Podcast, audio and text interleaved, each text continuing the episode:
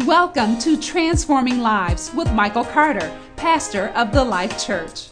The Life Church is a place where you'll enjoy interactive, dynamic worship, prayer, and a very practical, down-to-earth yet spiritual message. Our service times are Sunday morning at 10 a.m. and Wednesday night reboot at 6:45 p.m. Visit us at mychurchlife.org or on Facebook. Just search My Church Life and look for The Life Church. Now, let's join Pastor Mike. So here we go. If you have your Bible this morning, turn over to Ecclesiastes. Ecclesiastes chapter 1. We're going to use this as our base scripture for this series, and it comes from son of David, King Solomon, who was the greatest what's-the-point person I've ever read in scripture. He was not afraid to ask the question, what's the point? What's the point? What is the point? We know that life is meant to be lived to the full, don't we? We know that Jesus said, I came that you might have life and have it more abundantly. But sometimes if, like the songwriter, we're just being honest, sometimes the stress, the disappointment, the relentless responsibility of overcoming obstacles, the getting beside myself and encouraging myself in the Lord and telling myself I'm going to overcome no matter what comes, telling myself it's not about the circumstances, it's all about Him. Sometimes when I go through those things, it gets discouraging. It gets discouraging. At least the enemy wants us to be exhausted with doing those things. Life has its ups and downs for sure. Sometimes we find ourselves in that cycle of rinse and repeat, rinse and repeat. We hear God has a purpose for your life, but to hear it and to live it out are two different things. Let's take a deeper look at that purpose that God has for us. Let's understand how we overcome these mental challenges that life presents and discover how that the Word of God can help us get past the questioning. I don't believe it's a sin to question because God has big shoulders. God is not a God that says, don't ever question me. In fact, God is a God that says, seek my face while I may be found. And that includes asking questions. But we want to move past the doubt and move forward onto fulfilling our purpose. Solomon had this question. He said, the words of the preacher, son of David, king of Jerusalem, he said, vanity of vanities, says the preacher.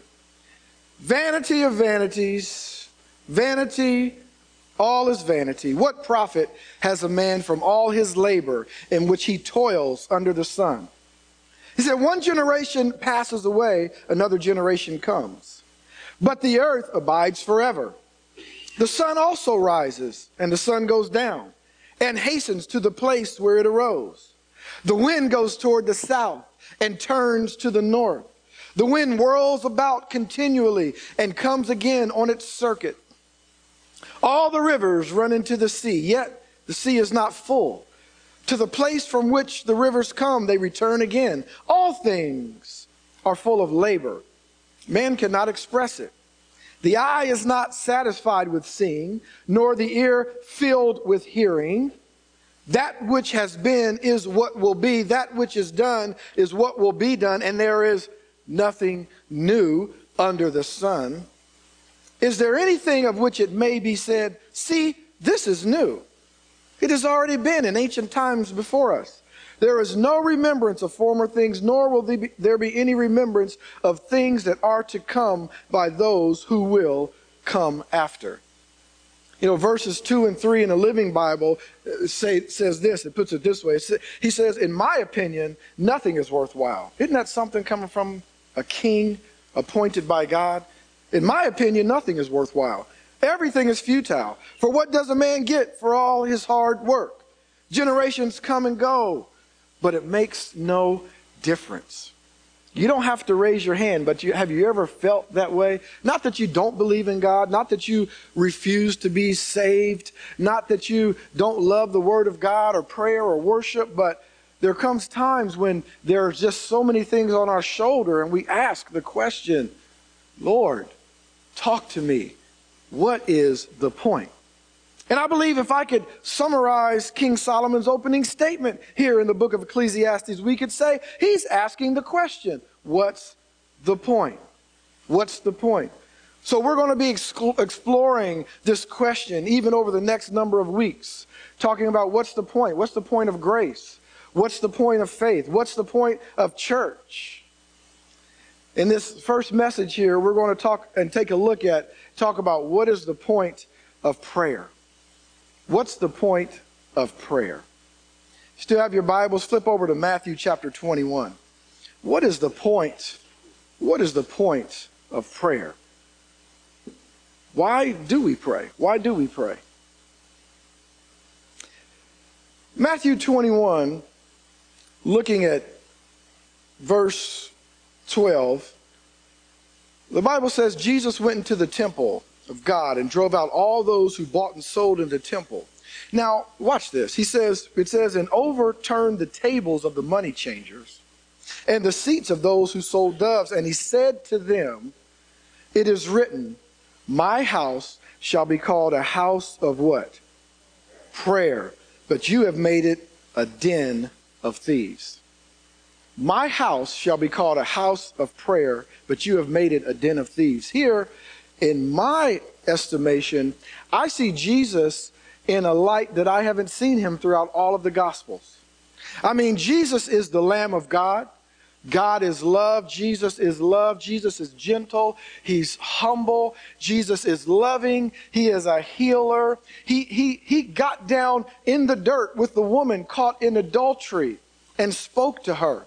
He wrote on the ground and he talked to her. And he said, woman, where are your accusers? This is the gentle Jesus that I know. He sat by the well and he talked to the woman who said, I had 5 husbands before and I'm with a man now who's not my husband. He didn't down her. He didn't cast her out. He didn't talk about her. But he welcomed her into the... That's the Jesus that I know. But this Jesus is very different. This Jesus went with anger into the temple. And he drove out money changers. He said, get out of here. My Father's house will be a house of prayer. And I don't know if you remember this or not, or even if you knew this or not, but this is not the first time Jesus did this. I thought for years that this was the only time that Jesus drove people out of the temple.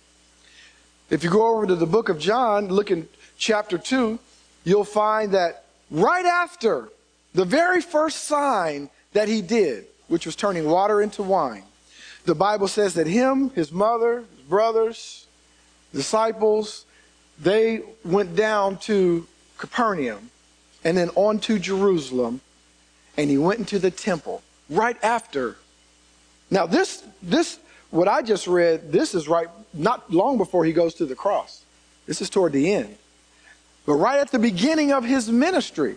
And the first time, not only did he drive him out, but it says he made a whip of cords and began to drive him out. And he said, get out of here. Because my Father's house is a house of prayer.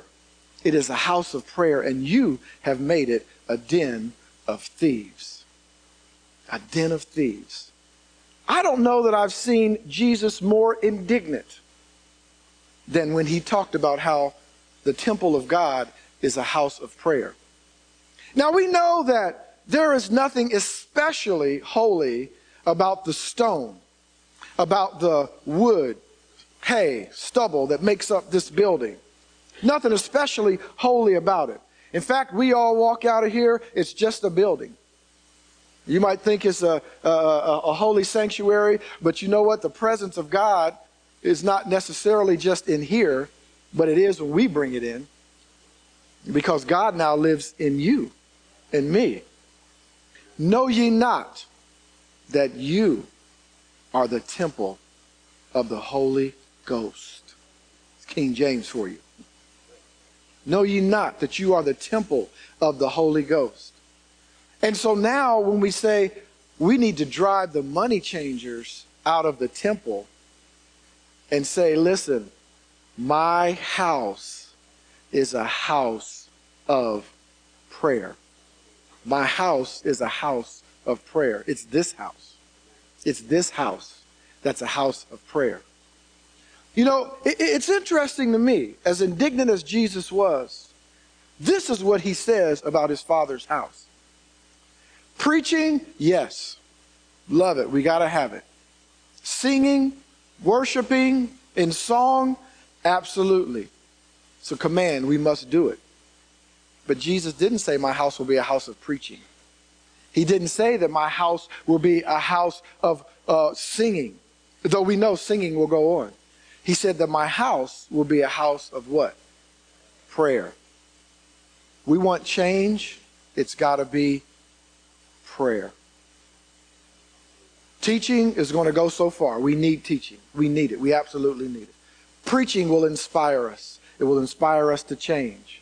Worshiping in song will bring tears and emotion that will well up in us and cause us and drive us to want to be closer to God. But the only thing that changes things is prayer. My house will be a house of prayer. Prayer. And so what is prayer? We know what prayer is. Prayer is communication with God. I mean, it's that simple.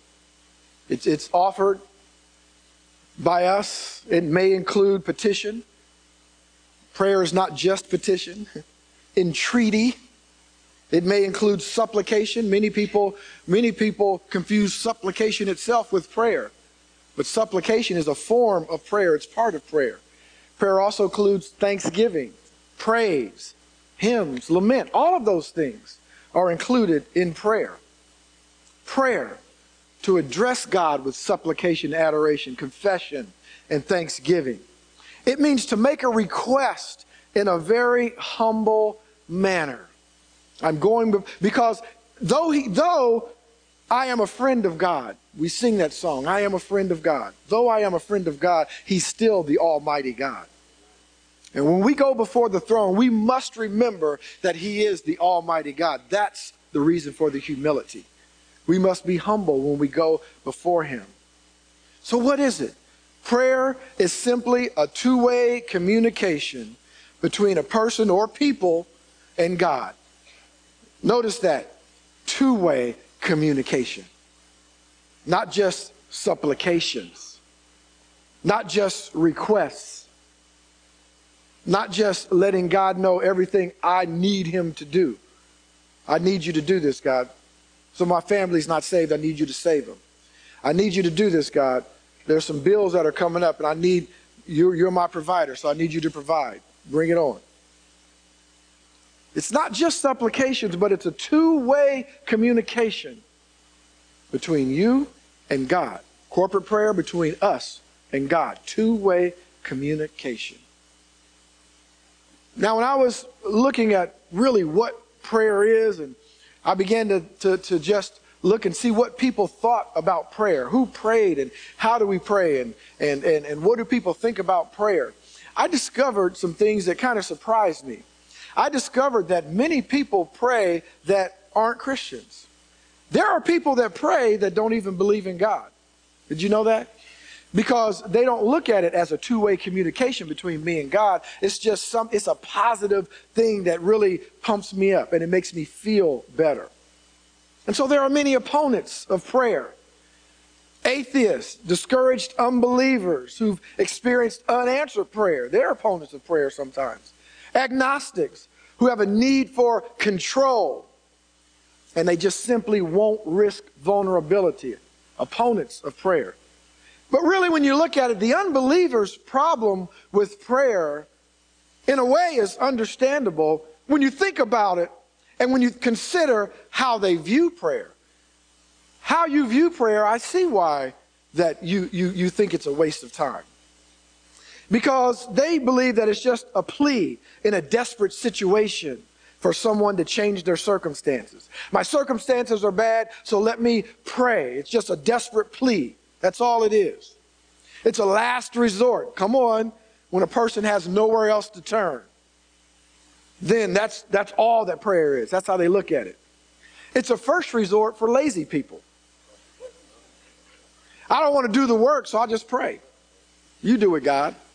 Talking about how people view prayer. It's a magical, mystical way to solve your problems. It's a power placebo. You know what that is? Pills that really don't have medicine in it, but it just makes you think that there's medication in there. And all of a sudden you start feeling better. Yeah. It's the way people think prayer is. It's what they think prayer is.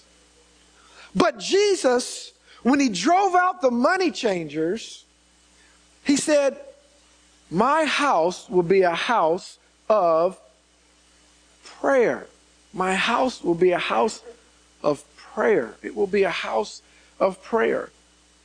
Do you know when all of these money changers and all of these people were in the temple, you know, it's not like they were Romans or unbelievers. They actually had a right to be in the temple. I mean, you couldn't get doves to sacrifice. You had to get the doves to sacrifice from somewhere. But what happens is all of a sudden now they're in the temple, they're selling, and they're taking advantage of people. They're using it to make a buck. They're taking advantage of people. In the temple, they're taking advantage of people. In the research, I found that there were people who wanted to go from one place to another to do business, and instead of going all the way around, they just went right through the temple court. They took a shortcut to make a buck through the temple. They took a shortcut. Jesus said, my house will be a house of prayer. Do we understand that Jesus said, I come that you might have life and have it more abundantly. God told the Israelites in the Old Testament, I'll make you the head and not the tail. I'll put you above and never again beneath. God's desire for us is not that of downtrodden poverty. It is not that. But it's not a magical, mystical thing either. He wants a relationship with us. Come into my house. In my Father's house, there are many rooms. I go there to make a place for you. Come into my house, sup with me, dine with me. Okay, I'll come over to your house. I'll knock. Receive me into your house that I might come and dine with you and sup with you. Don't take a shortcut through the temple. Talk to Jesus. Talk to him. One of the things that discourages us is we feel that prayer is not effective. We pray, God's going to do what he wants to do anyway. Why should I pray? What's the point of prayer? If that's our thought, then we truly don't understand the point of prayer. I mean, why should I communicate with my wife? She's going to do what she wants to do anyway. Why would she talk to me? I'm going to do what I want to do anyway. Come on, does that prevent us from talking? In fact, I probably shouldn't say this from the pulpit, but I'm going to say it. I know she's saying don't do it.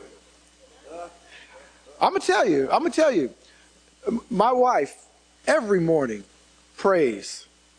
Every morning, as long as I've known her. I think you missed one in 2017. You might have missed a morning, but the reason we're together today is because she prays. If I'm being honest with you, and I can be vulnerable and transparent, the reason we're together today is because she prays for me. The reason why I'm standing up here is because her and others pray. Prayer. The reason I'm alive today is because my grandmother prayed. Come on. Prayer changes things. It's about relationship. And I'm prefacing what I'm about to say with that because I want you to understand that's the bottom line. That's the foundation. But let me just give you 12 keys to effective prayer. And I didn't want to throw that out there because I don't want you to think that prayer is simply some sort of formula. He knows it. He knows prayer is not just a formula. That's why he's coming to the altar.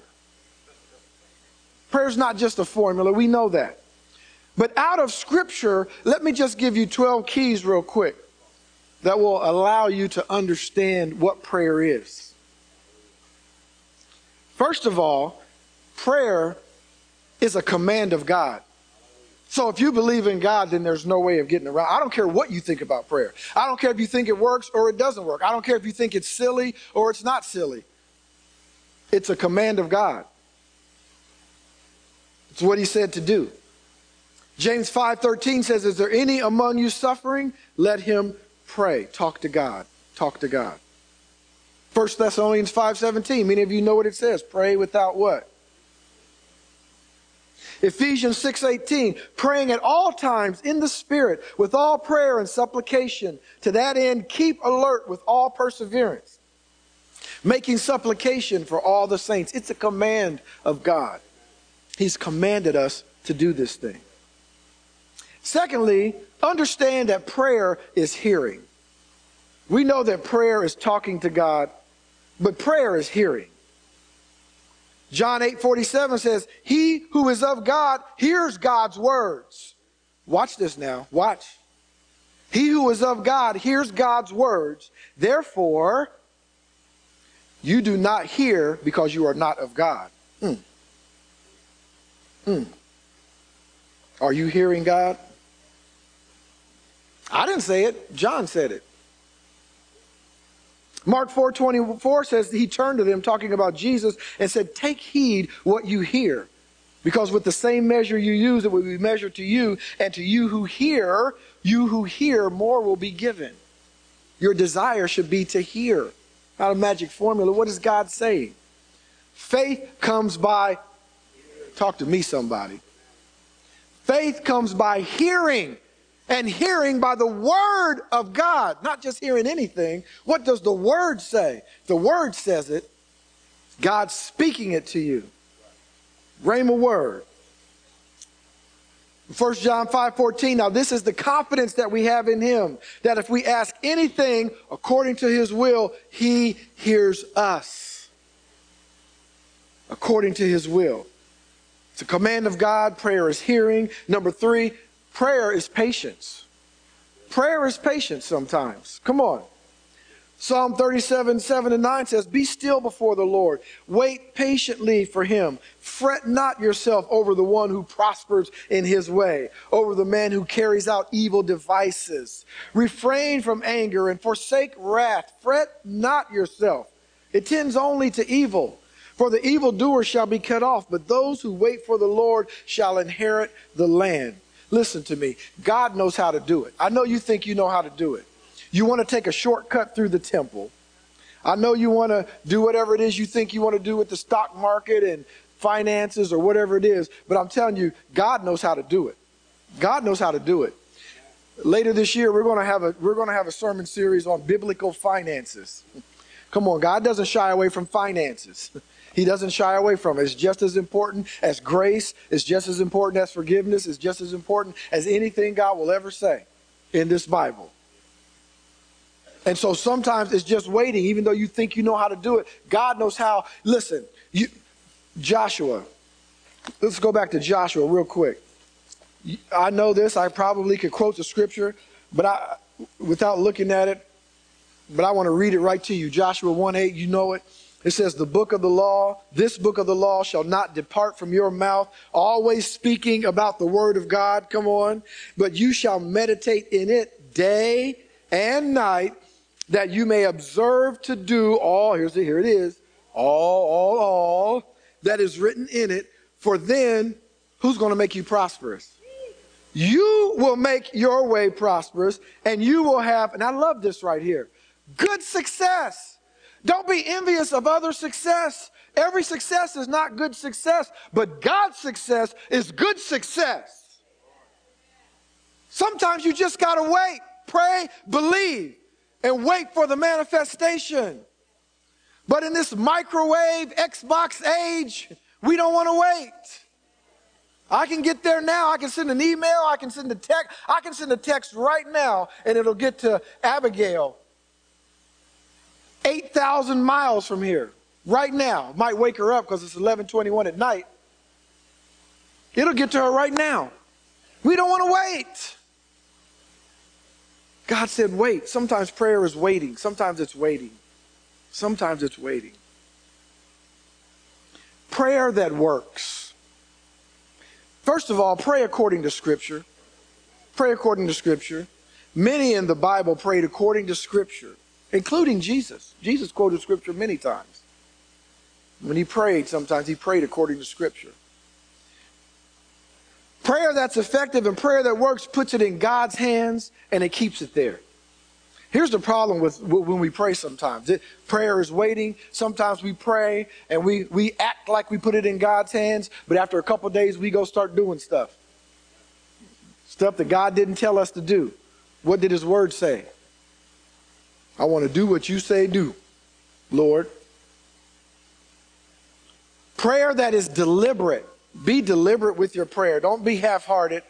I know I've said this sometimes. I've said I know that we're so busy, and sometimes, with God, we can't sit down and have a full meal. Maybe we need some fast food. Maybe we just need to read a couple of Psalms, but at least spend some time with God. But I want to tell you something. God wants us to be deliberate. My wife says something all the time. She says, you know what? People do what they want to do.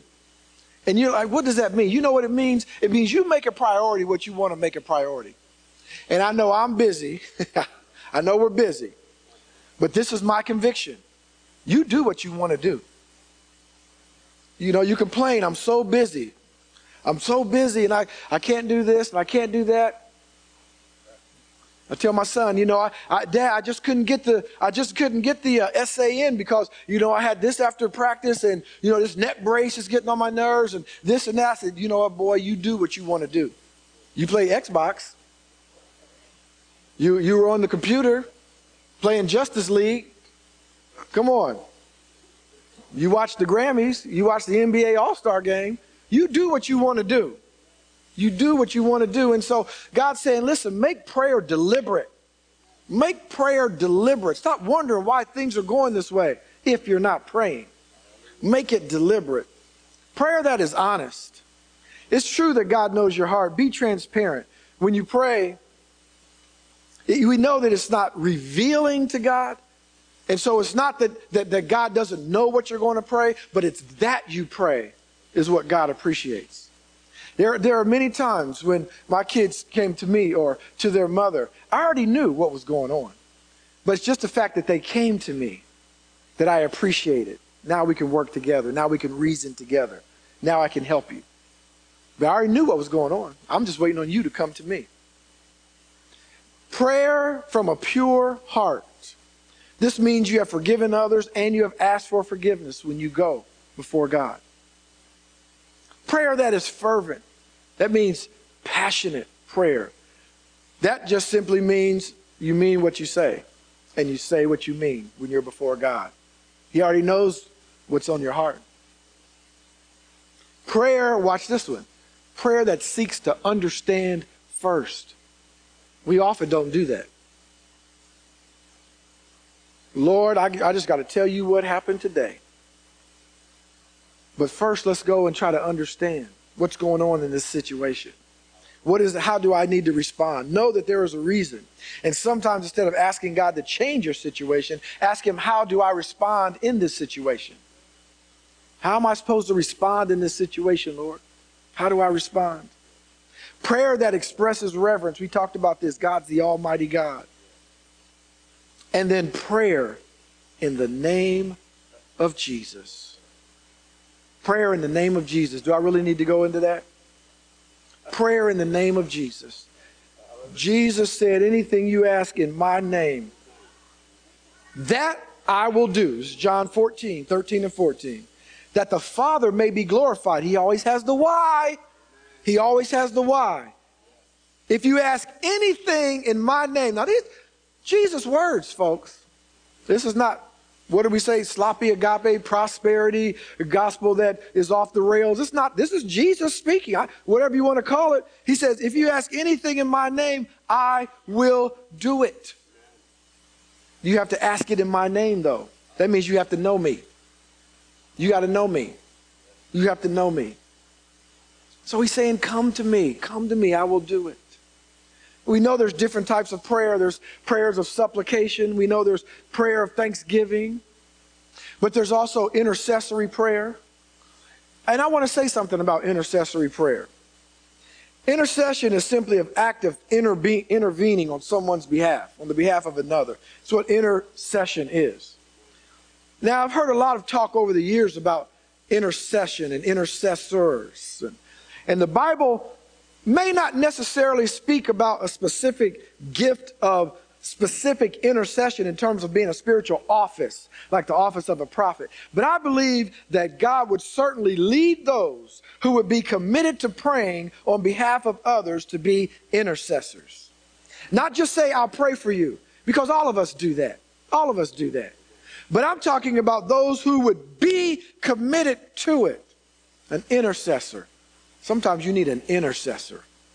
You need an intercessor to pray for you. Sometimes you need to be an intercessor. Not just say, I'll pray for you. Come on. There's corporate prayer. Now, can I say something without you being offended? It's interesting, as I always say, talking to myself, it's interesting how you do what you want to do. Certain concerts come into town. We'll spend $60, $100 on that. Certain show. I mean, I won't even tell you. I took my wife to see a Broadway musical on her birthday about 3 years ago. I don't even want to, she don't even know how much it cost. It was a lot. It was a lot. Because it was on Broadway in New York. Same play is coming here, by the way. And we do those things. We'll go to an IU basketball. I remember when I first moved to Bloomington, IU basketball tickets, you couldn't get one. I said, I'd like to go to an IU basketball game. They said, that's great. It was 1996. They said, you might get a ticket for $2,000. It's sold out till $2,000. People got season tickets. You do what you want to do. You figure out a way to do what we want to do. But call a prayer meeting. Call a prayer meeting at church. The thing that really changes circumstances, the thing that really changes hearts, the thing that really changes what Planned Parenthood is doing, the thing that really changes what the enemy is doing in our city, in our state, in our country, the thing that changes what the enemy is doing to our politics and our economy, the thing that will change what the enemy is doing with disasters all around the world, we won't come to. I'm not talking about us. I'm just talking about the church. I hope that makes you feel better. In our own personal lives, we go through things. What is it? Finances, relationships, things that are offenses to us that hurt us. And we just don't understand why, but we won't pray. God said, take some time in the morning to pray, to pray, to pray. There's private prayer in your closet. In Matthew 6:6, Jesus said, but you, when you pray, go into your room. And when you have shut the door, pray to your Father who is in a secret place. And your Father who sees you in secret will reward you openly. You don't want to get up before everybody and admit everything that you did? It's okay. Go into your closet. God said, that's all right. There's a prayer of consecration. That means to make or declare something sacred, to dedicate formally for a divine purpose, much like your prayer closet, but really with a specific intensity. I'm consecrating myself. I'm thinking of nothing else. The phone is off. The TV's off. I don't care if a fire breaks out. God's just going to have to save me, like the Hebrew boys in the furnace. I don't care what happens. I'm consecrating myself. And then there's the prayer of faith. The prayer of faith. A prayer with believing and expectation. That's a prayer of faith. If you don't pray with expectation, you're not praying the prayer of faith. If you're a Christian, you've prayed the prayer of faith, believe it or not. If you're a Christian, you have to have faith to be saved. How can I believe in someone I don't see? Confess with your mouth. The Bible doesn't say just confess with your mouth, because we say a lot of things. I can say a lot of stuff. But believe in your heart And when you can, if you believe it in your heart and you confess it, you've said a prayer of faith. You said a prayer in faith. So you can do it. James 5:13 to 15, healing and salvation, forgiveness of sins. Pray the prayer of faith. Over in Matthew 9:29 and Mark 34, Jesus said these words to someone who was healed, according to your faith, let it be done. And we'll get into faith a little bit more next time. So why pray? Is it silly? Is it just mystical, magical? Believers are able to draw near to God when you pray, strengthening your relationship, because that's what it's all about. Believers are able to learn more of His will for their lives. And believers are able to understand what their response should be. That's why you pray. What's the point? What is the point of prayer? The point of prayer is communication and strengthening your relationship with God. Everything else flows out of that. All of the change flows out of that. What's the point to prayer? Relationship is the point. Relationship is the point. What is important is that we have relationship with the Lord through prayer the way that He desires it. Prayer helps to improve your relationship with God. Nothing and no one is higher or more important than our relationship to God. God is life, and God makes life worth living. Why should we pray? Why should we pray?